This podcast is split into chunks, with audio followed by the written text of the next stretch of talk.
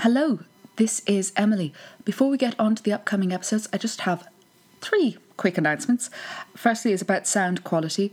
I'm afraid my small dog Mimi had snuck into the room, and though she was under a chair, she started to snore very loudly.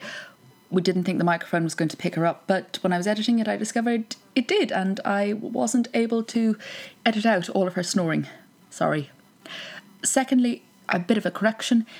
In the last episode, Resurrections Part 2, I say that the mother of Mary is called Elizabeth. Her name was actually Anne. Uh, She had a cousin called Elizabeth, and I seem to have confused the two. Third point is also on names. In the episode you're about to listen to, I keep calling the leader of the Partholonians Magog, when the leader of the Partholonians was Partholon. They were called the Partholonians because their leader was called Partholon. I should have worked that one out. Again, very sorry, and I do hope you enjoy the upcoming episode.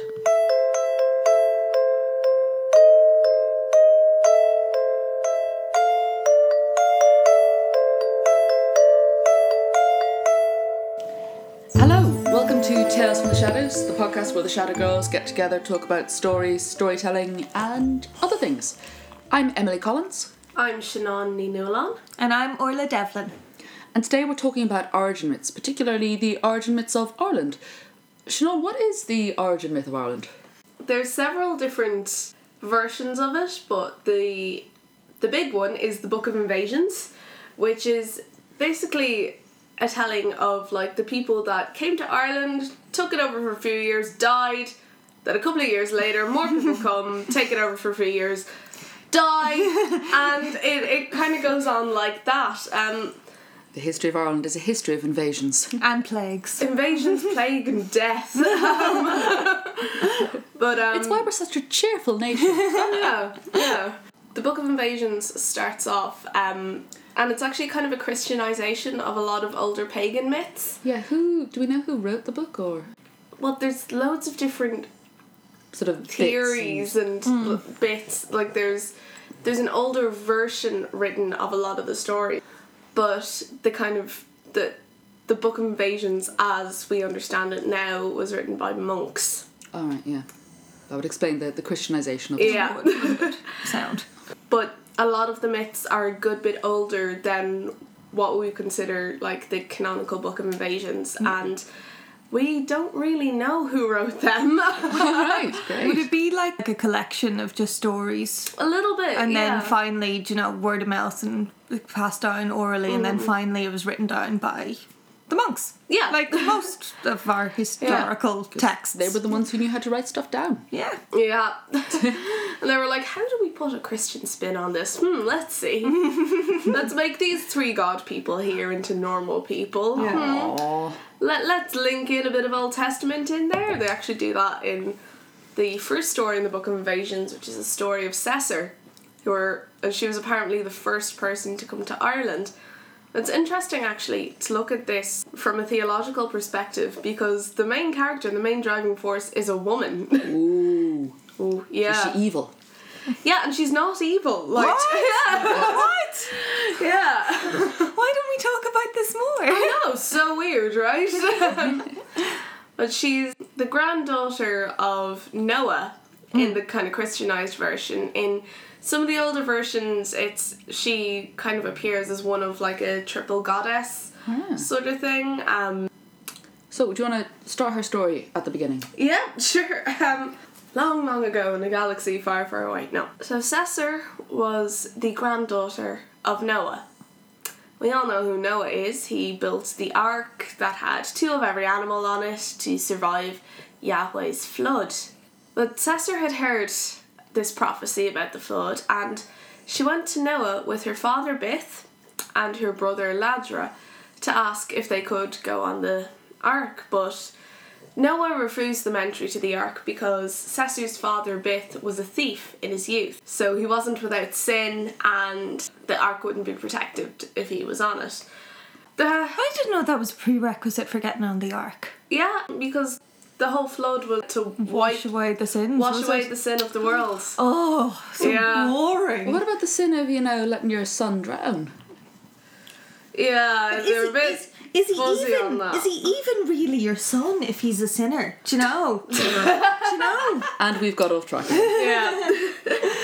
But Sasser basically goes up to Noah, says, Well, yeah, you can keep your ark, you big stupid man, you, um, in not so polite language, and goes off, builds three arks of her own. um, and she populates them with 150 women, 50 women per ark. Nice. Um, of all art and science, they have all the knowledge they need to start a new civilization. I just she- had two of every animal. yeah. And she brings three men with her Bith, her father, mm-hmm. Ladra, her brother, because he's a ship's pilot, and a young man called Fintan, who she has a bit of an eye for. Mm-hmm. So she brings these three men on her boat, and the three boats set sail. And her journey basically makes the Odyssey look like a paddle in a pedaloo around a pond. So Cesar would have come from somewhere around like North Africa, kind of Sudan, Ethiopia area. Mm-hmm. And as the flood waters begin to rise, she kind of goes all around the Mediterranean, around the Alps, and straight to Gibraltar, and ends up in Ireland. And on the way, two of the ships get wrecked. Oh. When she gets to Ireland, she's only got the 49 other women on her boat and the three men. She pulls the ship into Dundalgan, down in the south, and she is the first to jump off the ship, so she's the first person to ever set foot in Ireland because Ireland's a complete. Her, her thinking behind coming to Ireland is it's an empty land without sin, so it won't be touched by the flood. Nice. Good plan. Mm. Ladra is the next one to jump down, but he gets his foot impaled on an oar The on the way out. Great. Good job. He's yeah, because he's a big Aegis, and his was the first blood shed in Ireland. And then Bith follows, and then the rest of the women.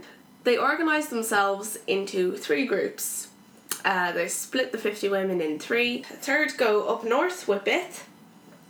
Uh, third go south with Ladra, and a third stay in the middle with Cesar and Fintan. But Bith is old. He soon dies and he's the first man buried in Ireland. So the third of women that went up with Bith, they come back to Cesar and they're split in half again. Half stay with Cesar and Fintan, half go down south with Ladra.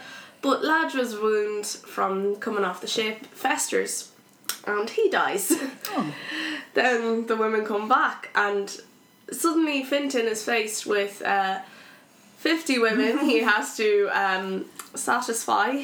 Uh, But There's a lot of light bulbs that need changing and rubbish to be taken out. yes, um, That's entirely what they were thinking about. mhm, absolutely. And so he kind of has a meltdown. Like. Love Island. yes, exactly what it's like. Sorry. I'm so sorry. So Fintan has a bit of a meltdown, freaks out, runs off to a cave. That night in the cave, he has a dream that he's a fish, and when he wakes up, he's a fish. And he goes swimming off, and Orla and I are doing swimmy hands. Swimming Yeah. hands. Fish hands. um, Cesar dies of a broken heart Aw. and is buried. Where was it you were saying? I've totally Oh. forgotten it. It's somewhere in Galway. Yeah, somewhere in Galway, and that's uh, it's a cairn that's known as Cesar's tomb. The women kind of make do as much as they can, but soon the flood waters come and eat up Ireland anyway, because And also, yeah. you know, 49 women, no males. yeah, they they die out pretty quick. uh, not because women can't fight or do stuff; they were like warriors and all that, but biologically Yeah, they it- couldn't. Yeah. It's yeah, difficult to have a next generation. Yeah. So they all died out, and Ireland goes underwater with the floods. Fintan stays as a fish for a while as the floodwaters recede. He has a dream as a fish that he's a hawk, and he wakes up, but he's a hawk. Yeah. And then this happens again, he becomes a deer, and he becomes a bear, and this kind of keeps happening until he's spent 5,500 years in Ireland. Finally, he's a man again, and he tells everyone the history of the land because he's there as kind of an observer throughout all the rest of the invasions that we're going to talk about now. So is he like a through line then? Yeah, Ah. yeah, he kind of. So the Book of Invasions lasts about five thousand five hundred years chronologically, and Fintan's the one who sees everything happening. It's kind of like his curse because he abandoned them. Yeah. He gets to see uh, everything that will happen, But, but he he can't be part of affect it. it. He can't Yeah. be part of it. Yeah, he can't yeah. Affect anything. Interesting thing that um, about him turning into the fish and the salmon, he's often connected with the salmon of knowledge, Yeah. which um, people who've grown up in Irish primary schools will know about Finn McCool and the salmon of knowledge. Yeah, and Bradán Feasa. Yeah. Because apparently, if you eat hazel, hazel, hazelnuts, Yeah, yeah it Hazel- was he ate uh, the fish ate nine, Nine hazelnuts, hazelnuts. and he got all the knowledge in the world. It was all the knowledge and wisdom in the world. Yeah. And he, the fish lived in the bottom of a well known as Connla's Well. That's connected to another story, which is the story of my name, but I'm not going to go into that today. But that's another thing about someone looking in, getting all the knowledge in the world and stuff. So fish, hazel trees, and wisdom are kind of all together. All so, together. kids, if you're studying for some exams, go have some salmon with uh, some nice roasted hazelnuts. yeah. What's interesting about that is that they're all very high on omega threes. Yeah, so yeah. there's, there's a grain of truth there. brain food, brain Yeah. food. Right. Yeah. So Yeah. Caesar Caesar's invasion didn't really work out too well. No. Um, but she was purportedly the first person ever. There, there was set no one before in our. Was Caesar maybe I'm getting mixed up here. But was Caesar the one who like roamed the land for like four hundred and forty years? Is that part of her Uh, I think that's Myth. sort of Fintan. is that Fintan? Yeah, Yeah. In, in various animal forms, going I'm a salmon, I'm a hawk. No, because I, I read something and it tied it to the Exodus in Judaism. So, like, where they, they wandered the land for 40 years or whatever, Yeah. except this, whatever pre Gaelic Irish tribe wandered it for 440 years. And it was again tying back our sort of pre prehistory think- to Judo Christian. It's Genesis, and then, yeah, someone descended of Noah.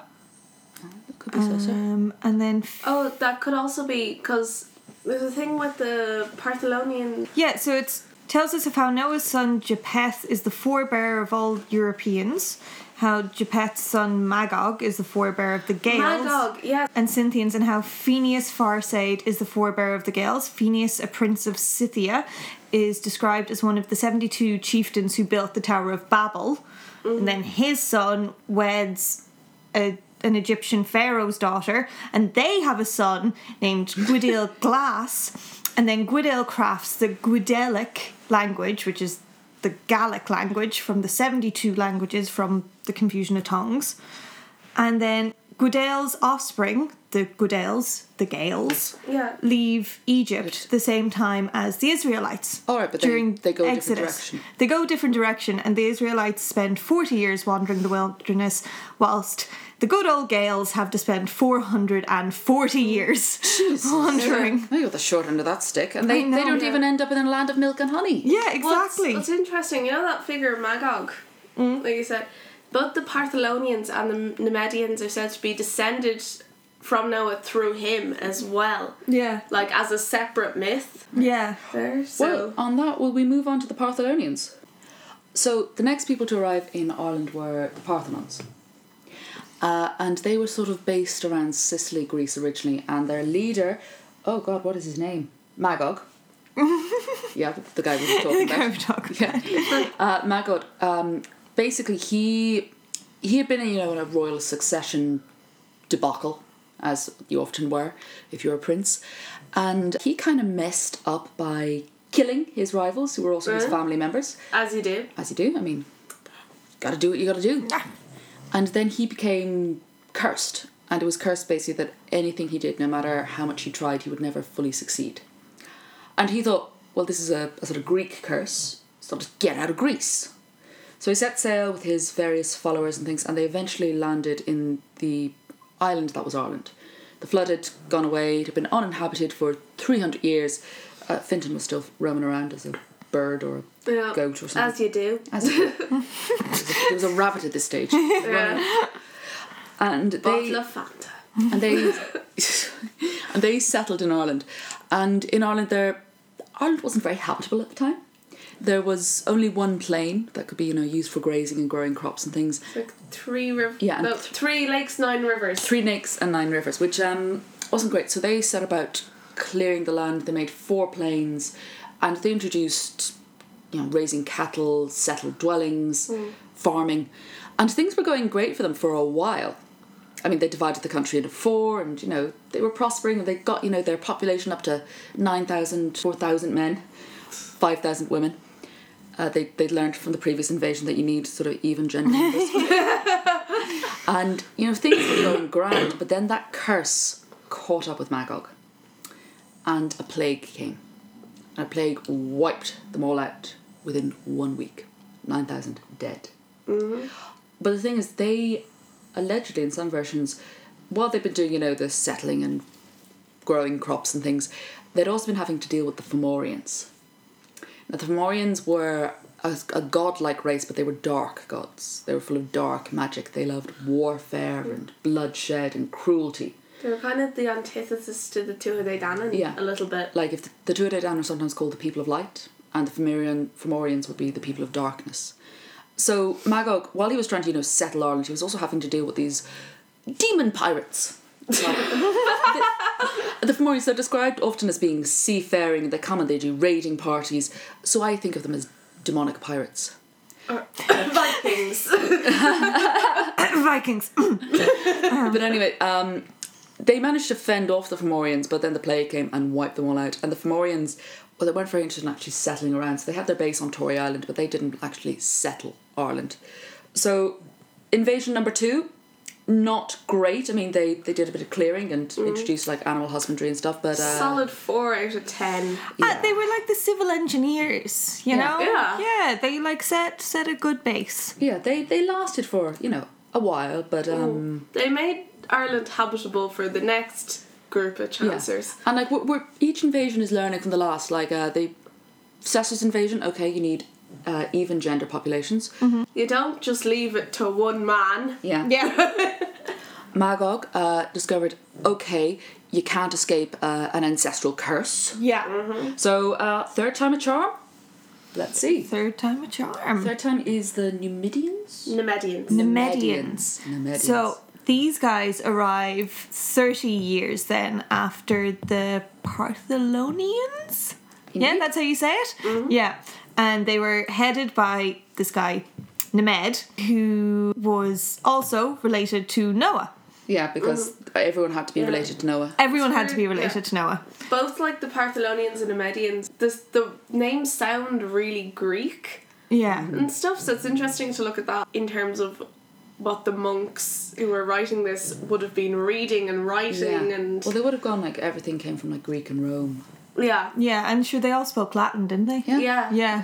Yeah, yeah, so they would wouldn't be necessarily like Irish mm. names as we know. It also them. opens up loads of like interesting ideas around like trade. Hmm. Kind of thousands of years ago in Ireland. Well, yeah. Because we always think of everywhere being so far away from each other back then, but there, There was a sea routes, active hmm. trade. Yeah. Yeah, I mean, Ireland wasn't quite as central to it because we're just that bit further, but there still was. We're like, on the edge. Yeah, they still find like Greek and Roman and even some Egyptian artifacts in Yeah. Ireland because of the, the trading that was going on. But anyway, um, back to Nemed. Yeah. Oh yeah. Sorry. So Ireland had been uninhabited since the Partholonians died of the plague, and the Nemedians set sail from the Caspian Sea in 44 ships. But after a year and a half of sailing, the only ship to reach Ireland is Nemeds. Again, Something similar to Cesar Yeah. we're noticing a pattern Bit of a here. trend. So Nemed landed in Ireland with his wife and his four chieftain sons and a couple of others and then after that his wife died 12 days after they arrived mm. and she's buried in Armagh. Mm. Isn't that nice? When they arrive, four lakes just burst from the ground and then also a couple of more clearings are built up as well. So they're improving on the infrastructure. They're mm-hmm. making it a bit more uh, Things are going well. hospitable and all the planes sort of burst up all over Ireland, you know, which I think ties back to, you know, if it is sort of tied back to actual invasions and Vikings and whatever, you could look at it as just sort of primitive towns being started up and that being tied in. Nemed, in his time, wins four battles against the mysterious Fomorians, The demon pirates. the demon pirates. Yeah. Modern scholars believe the Fomorians were a group of deities who re- represent the harmful or destructive powers of nature. So, like chaos, darkness, death, blight, and drought. So, they're even more sort of abstract. yeah. So, they fight for nine years straight And then after the nine years, Nemed dies of, guess what, guys? Plague! Plague! Along with 3,000 of his people. Oh, wow. Um, he's buried on the hill of Ardnamede on Great Island in Cork Harbour. The remaining Numidians are then oppressed by the Fomorians, uh, Morc and Conant, who live in Conant's Tower on an island off the coast, which you said was Tory Island, I was think that it? was a different one. That was where Balor had Oh, his okay. place, but we'll get Yeah. into them later. And then each Samhain, which is Halloween. Yeah. Yeah. The time where the two worlds meet. They must, so the Numidians must give two thirds of their children, their corn, and their milk to the Formonians.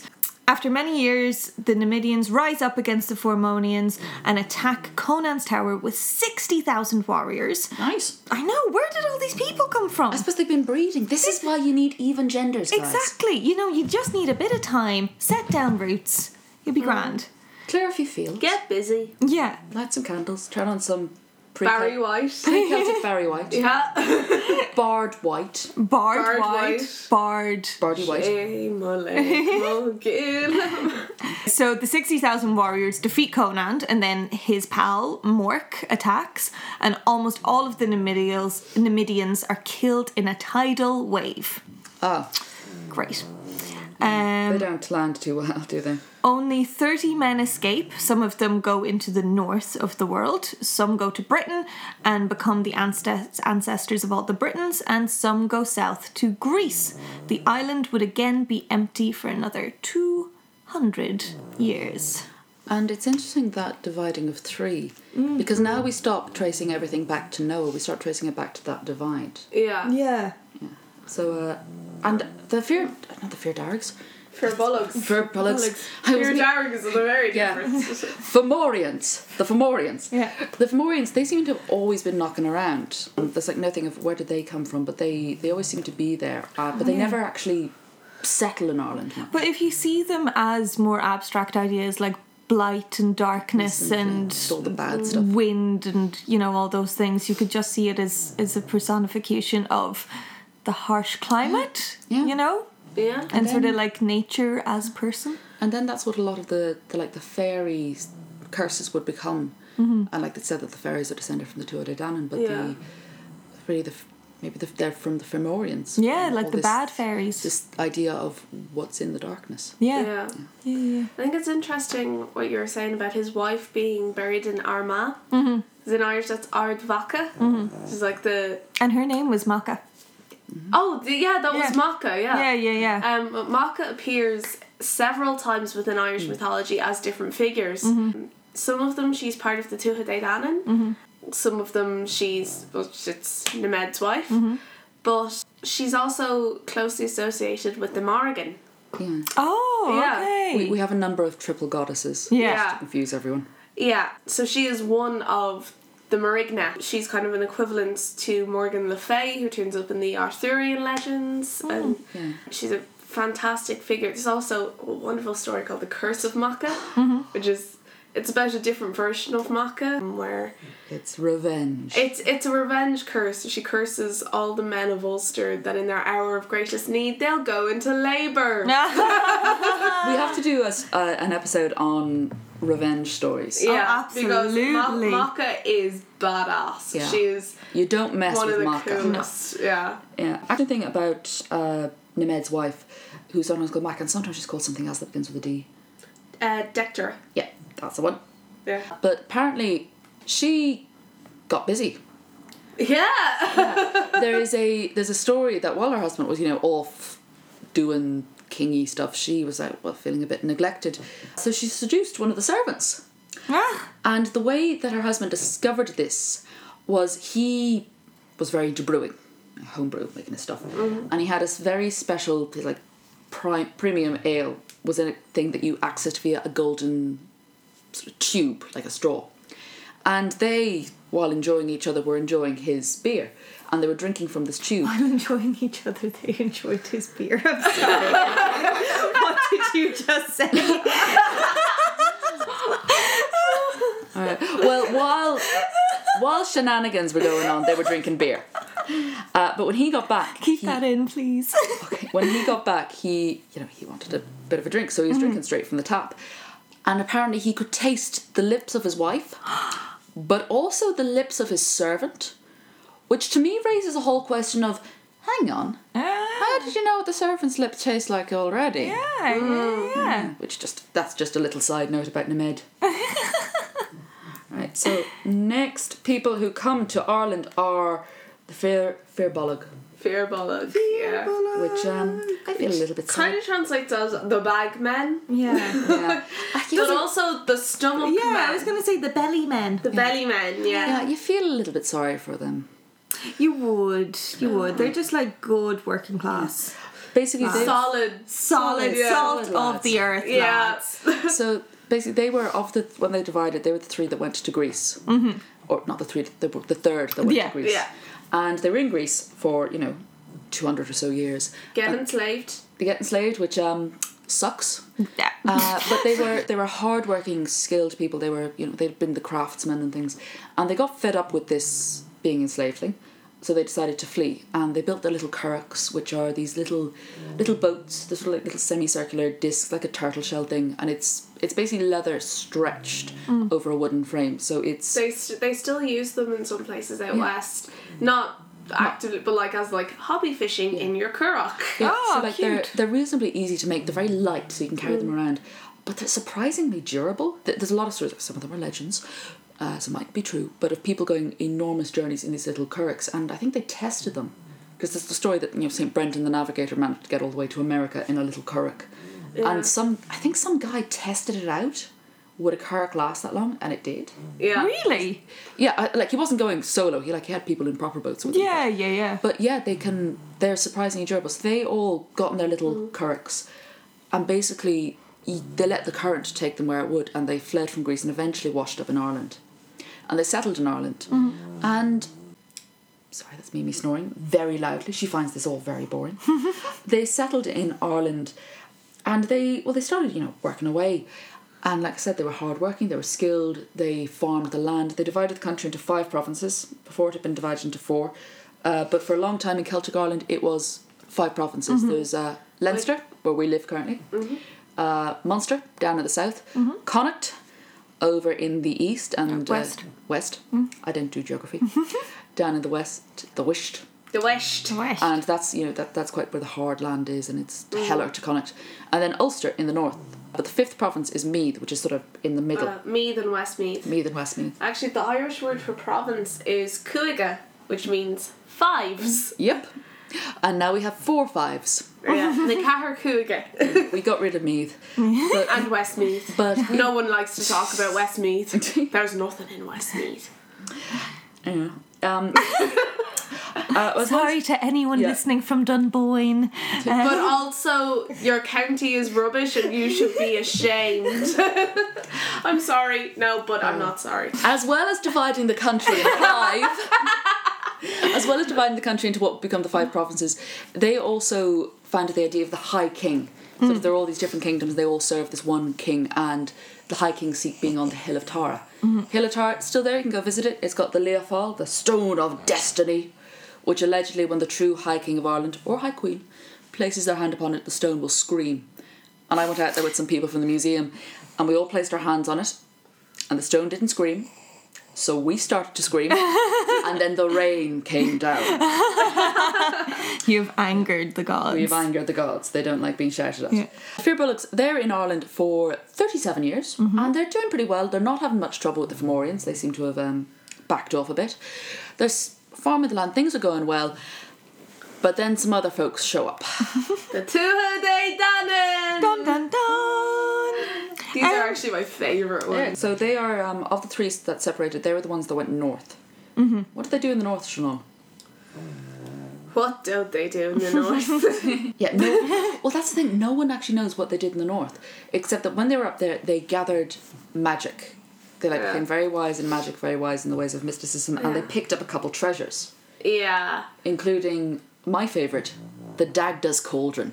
What? What is Oh, yeah. that? See, the Dagda, he's one of the, the old gods, one of the two at Dana, but he was, he was the big sort of jolly guy, and he had a number of magical gifts. But one of them was this cauldron that no matter how many people ate from it, it would always be full. Oh, that's brilliant. Which I just think that that's a good thing to have. yeah. There's also a wonderful legend about how Ireland got its hills and valleys. Oh god, no, that's definitely not suitable. Yeah! Look it up. Look up the Dagda and hills and valleys, and you will find something very, very interesting. Oh, it's just any of the almost all of the Dagda stories. They will all have a clean version, and then they all have the original version. Yeah.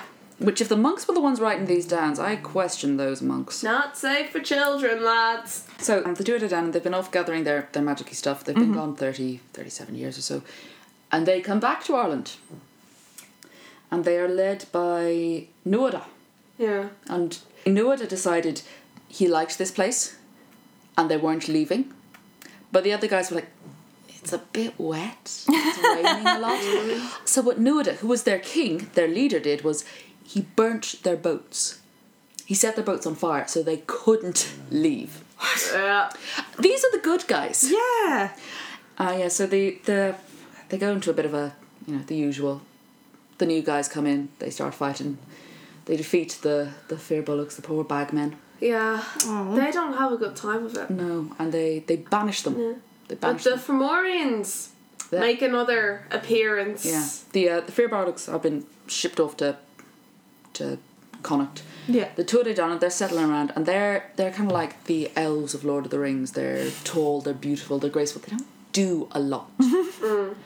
And so They're the, kind of like, yes, I am magic. Yeah. Let's eat. but, but- but build fortifications. they're so ugly. Yeah. They have this whole thing about like purity and wanting everything to be Beautiful. beautiful and innocent and just mm. right and perfect. And they also yeah. very strongly subscribe to the idea that goodness on the inside reflects on the outside. Mm. Yeah. So like the whole thing was their king had to be physically mm. perfect, Yeah. which comes out later. Oh. Um, Yeah, because Nuada, once he loses his hand, he can't be king anymore. Because Yeah. the, the Fomorians, they're back on the scene yeah. and they start waging war on them. And they have a big war on the plain of Ishnok. plain of Ishnak. And it's there Nuada loses his arm, gets his arm chopped off. And they can't have a one armed king, even though one of the skilled blacksmiths makes him uh, a silver arm and through magic brings it to life, so he's now Nuada of the silver arm. They go, Well, you're not perfect. if you're not perfect, you can't be king. Yeah. There was this whole idea of like the king being the personification of the land. Yeah. So then we end up with a, a new king. They pick the most beautiful man, and his name is Bres. Because that's the qualification you need to be king. And the interesting need to be thing, bleeding gorgeous. and the thing about Bres is he was half Tuatha De Danann, half Fomorian, which was sort of like a thing of okay, maybe we can join the two peoples together, maybe you, and it's a weird thing. Tuatha, uh, the Fomorian, a lot of them dress out as giants or hideous, but then the occasional one shows up who's pretty easy on the eyes. Yeah. And Bres, he seems to have come from that strain of them, and he is, I mean, he's lovely. On the outside. Not so nice on the inside. He is mean and stingy, and he starts imposing these taxes. And the Tuatha Dé Danann really don't like paying taxes, mm-hmm. even to their High King. Especially as he's gone back to like the old Fomorian style of taxes, which is you give me one third, two thirds Yeah. of your money, of your crops, And, And your the- children. and your children. it doesn't actually go into what he does with the children. I, I think I it's think to he- build an army. It's either to build an army or to eat them. Yeah. Oh. one or the other. Uh, anyway, he is doing this for you know a while, and uh, the the Tuatha Dé Danann are getting fed up and they're complaining, going rah, rah, rah, rah, but they're not doing anything. Then along comes a bard, a bard whose name I've forgotten, and basically what he does is he comes to the Bres's house for hospitality. And you're meant to show hospitality to anyone, but especially to bards. Yeah. They're the spe- they're the ones who keep the knowledge, know the lore. But he's not shown hospitality. He's shown into a cold cell. He's given bread and water, and he is not happy with this. Mm. So he composes the first satire in Ireland, and it is a satire so great, so scathing, that Bres actually becomes physically wounded by it. and it's it's a small point, but I just like it that it's oh, sort of Put some ice on that burn. I just like it that it's showing sort of very early on the power of story and bards and things Yeah. in, in the language and insults. Like if you got insulted by a bard, it was a major thing. Like there was a thing of like if you offended a bard, they could ask you for anything in recompense. Like there's one king who Yeah. he's a minor king. He pisses off a bard, and the bard says, "Well, you lost one eye in battle. I'll take the other eye." yeah. Oh my so, so, like you, d- you don't mess with the bards. So this wounds Bres, but it doesn't do much. And the two of them they're going on usual stuff, um, and they basically battle against the Fomorians. Is the big thing with Balor. Mm-hmm. Balor, the baleful eye, which is a completely different is a like different story from the invasions, but it's one we definitely have to do. Yeah. It's got everything you need. It's got one-eyed giants. It's got princesses locked in towers. Yeah. Babies nearly being drowned. A magical cow. Balor, like, isn't Lugh is Lugh is Balor's grandson. Mhm. Yeah. So Lugh, who is the sun god and father of Cuchulainn, and basically Was he Cuchulainn's dad, is he? He was, Yeah. Oh, Father nice. Cuchulainn also part of a leprechaun origin myth. yeah, he's he's a, Lugh does a lot of stuff. He's also god of craftsmen and Yeah. art and all that jazz, but he's half Fomorian. Oh, is he? Yeah, his mother was a Fomorian princess called Ethlin. Oh, so Cuchulainn is Cu- So Cuchulainn is a quarter from He's half god, one quarter Fomorian, And what's the other quarter? Human? uh, human. oh. Good for him. Yeah, so the Tuatha Dé Danann eventually defeat the Fomorian. And they think, you know, we've defeated the Fomorian. We're the greatest. And then the Milesians come Yeah, in. that, that last third of the people who'd wandered off, yeah, they were the Milesians. Yeah, they they were they're always described where the Tuatha Dé Danann are kind of regal, noble, magical people. The Milesians are humble, ferocious, and vicious, but they're mortal. Yeah, they're the humans. Yeah, mm-hmm. And we're, so the two Danann are basically the the church's way Of of, dealing with the gods. yeah, Yeah. of leveling out pagan gods Yeah, and of- humanizing them. Yeah, like you can still, it's basically going, oh, you can still have these legends, but oh, they weren't gods, they were just really magical people. Yeah. Yeah. Yeah. Yeah. Yeah. So the Milesians come, and the Milesians, they're the Gaels, but they're the sons of Neil, who was in Spain, mm-hmm. Mm-hmm. because uh, Spain is Gaelic as well. Mm-hmm. And story goes, one day he was standing on top of a mountain, as you do, and he looked over, and he could see in the very far distance there was an island. And he thought that island looked nice, yeah, as you do. So he set sail for this island, which he could apparently see from Spain, and he arrived in Ireland. And I'm sure it was only a big island full of foreigners, so Yeah. they take it over. Yeah, But he he came over and he he was wandering around going, This is a lovely place. I love what you've done with it. And the two of Danan were sort of going, I think he's invasion. I think he's planning to move in. He's been measuring all the fields. and so they are getting it fitted for carpet. so they kill him and send his body back. And well, according to the descendants of him, oh, he wasn't planning a, an invasion. He was just a really complimentary man.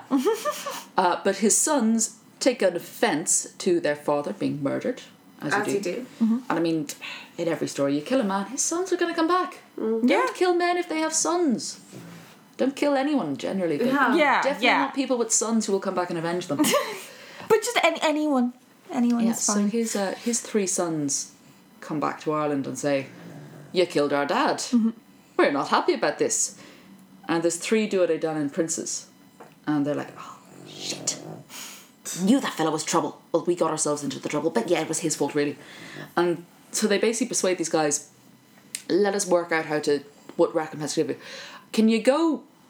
Sort of nine waves away in mm-hmm. your boat Yeah. and the, the the sons of Neil go, okay, we're a bit confused by this, but as you will. And so they get in their boat and they sail back about sort of nine waves distant from the coast of Ireland. And the Tuatha Danann start trying to summon up a storm. And they call on their druids and they summon up. And the sons of Neil, they've been tossed around like like a teacup in a bath. and uh, they they can tell it's a magical spell, so they one of them stands up on sort of climbs on the mast and uses his own magic to battle against them, and gives up his life to save his brothers.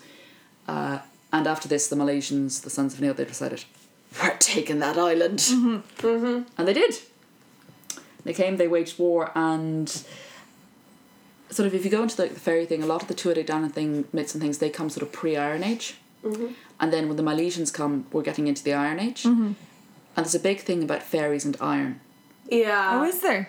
Yeah, Uh, fairies are highly allergic to iron. Mm-hmm. W- one of the reasons is like they don't have iron in their blood mm. like humans do. Mm-hmm. So if they smell it, they kind of start to get dizzy. If they touch it, it burns them. Okay. So it's also a way to protect yourself against fairies. Is mm. you keep some coffin nails in your pocket, or you put a horseshoe over your door.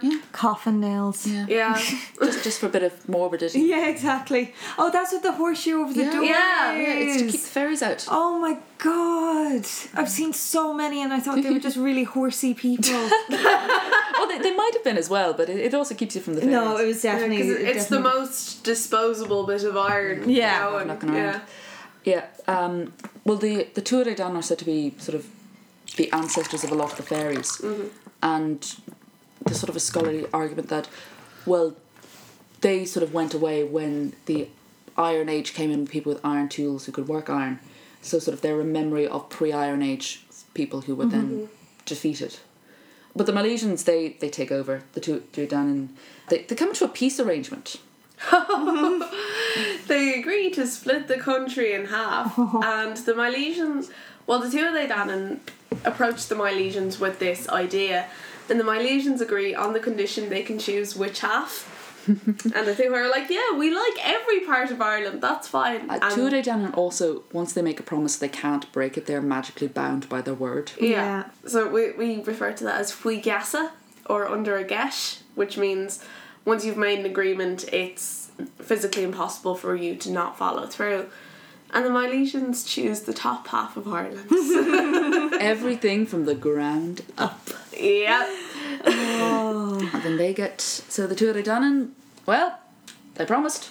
Mm, they they move underground. yeah. And there's sort of this thing that they didn't just go physically underground, they went into the underworld. yeah. Yeah. And that there's sort of this idea of like the fairy world and the other world, and there being all these other places, some of which you can you can physically get to, and some are sort of on another plane. Yeah. So there's like there's the magical island of Tír na nÓg, Yeah. which is an island of the Tuatha Dé Danann and the Yeah. Fairies. Um, Which is like it's like Neverland. You like you will always stay young. Yeah, there. yeah, never grow old. How how do you get to Tír na nÓg? um, You you find a woman called Niamh. yeah. You get on her magic horse. oh, it was her magic horse, was Yeah. It's it's basically you have to not only go the, like the physical distance, but you have to sort of travel spiritually as it? well. Yeah. So Like you can only it's one of those sort of things you can only find it if you're not looking for it. yeah. Yeah. Yeah. yeah, yeah. So there's a lot of these different places, and you can get to some of them by physically traveling under the ground into the underworld, and then others are seen as more sort of islandy things, but they all sort of seem to be connected. It's sort of uh, time and space get a bit wobbly. Yeah. Yeah. Yeah. It's all within the shadows, like.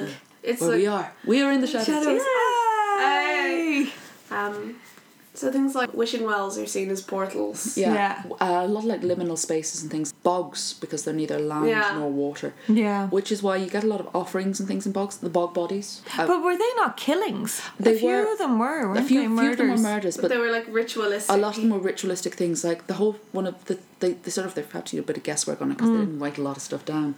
But one of the things was that, like, because the king was the personification of the land, if things started going bad, if you got a bad harvest, you got rid of the king. Yeah. Because he was no longer good, so you'd sacrifice him and mm-hmm. you'd put the body in the bog. Throw him in the bog, yeah. Uh, because that was sort of seen as like sending him Him to back to the sending land. him to the other world and saying, look, look, this one wasn't very good, so we're returning it. Mm-hmm. Interesting thing with that, a lot of the bodies were found with their nipples cut off. Oh yeah, Interesting thing about um, kings oh and no, that's the thing about kings and nipples. Yeah. Yeah. So it was like his form of greeting when you met the king is you suck his nipples, which is a bit Yeah. strange. But if you cut off the king's nipples when they were dead, they couldn't be a king in the other world Yeah. It was sort of, either. it was sort of like so showing that you have to kneel down to do it, and sort of showing I am subservient to you, and you are nurturing me in a spirit, and very symbolic you think, or they just had a bit of a fetish and they Yeah. liked it. Ah, Which possibly both. Um, another weird thing the kings used to do as well as having their nipples sucked, they used to have sex with fields. the, the king was not only the personification of the land, but he was mystically married to the goddess of the land. Yeah, he there Um, there would be a whole wedding ceremony and he would have to consummate the marriage. and they have to keep consummating it at least once a year. They don't go into details about how they did this, but uh, Oh my god, this reminds me because there's a very similar story from the Balkans where to, like farmers or whatever would have to like dig a hole into their land and fertilize it so they'd have a good harvest. Yeah, well, that's where it comes from. You know, the link with the land. Yeah, and yeah, yeah, and just you have to give man back and land. to the you to- land. Yeah, but yeah, it's weird that the, it's quite similar from the Yeah, and Balkans. But yeah, it was the Milesians that ended it all, wasn't it? Yeah. we are the Milesians We are- technically. well, Uh, bits of bit of Viking, Yeah. bit of Viking thrown in, bit Viking yeah, Milesian, and like Milesians are the invasion that stick. yeah, The- like they don't get overthrown; they get Normans? amalgamated. yeah, Like kind of the Normans come over, and that's kind of when we start the eight hundred years of oppression. But yeah, they they kind of integrate with the Milesians, and Yeah. then after that, you get a lot of like the the English coming over trying to take us over. You get the Vikings. yeah, the like but it's always kind of they amalgamate Yeah. or they take over but they don't drive away Yeah. they don't yeah. basically yeah. the Milesians were the last supernatural invasion. yeah There've been loads of other invasions, Loads. loads, uh, but yeah, they were the last magicy ones. Mm-hmm. So we have just reached summer now, and we're having a heat wave. It's horrible. Yeah, no, it's lovely. no I love it. Okay, well, of the three of us here, two of us are melting, and Orla is it's sunning herself. 24 degrees celsius It hasn't rained in nearly five days. I miss do? the rain Stand sorry We will not be saying that in November, like. I don't know. At least in the cold, you can put on another jumper. In the heat, you can't take off your skin. So that's been. uh, so that's been a brief discussion on the Book of Invasions, and we've got a lot of other stories in sort of that time period and those cycles that we want to talk about, but they're going to have to wait for another episode. Uh, I have been Emily Collins, I am Orla Devlin. And i am Shannon Ní Nulan. and we hope you enjoyed listening to this. And also, just want to say thank you to everyone who has still been listening, everyone who's been rating, reviewing, subscribing. I just discovered on Podtails that we had some reviews from people, and they're really nice. Oh, that's so nice. So thank you again to everyone who's written a review. It really means a lot to us. It makes us feel happy. And um, check, uh, we'll be posting this hopefully on Facebook and Twitter, but we will be starting a YouTube channel as well. So all of our yes. podcasts will be going up on YouTube just as another means for you guys to listen to them. Yeah, stay safe. Stay in the shadows. I'm still trying to work on a sound. Uh, sound. if anyone has an idea for a sign out, uh, you can contact us on Twitter, which is at Tales Shadows, on Facebook at Tales from the Shadows, or Instagram, which is also Tales from the Shadows. We do love hearing from you. Bye.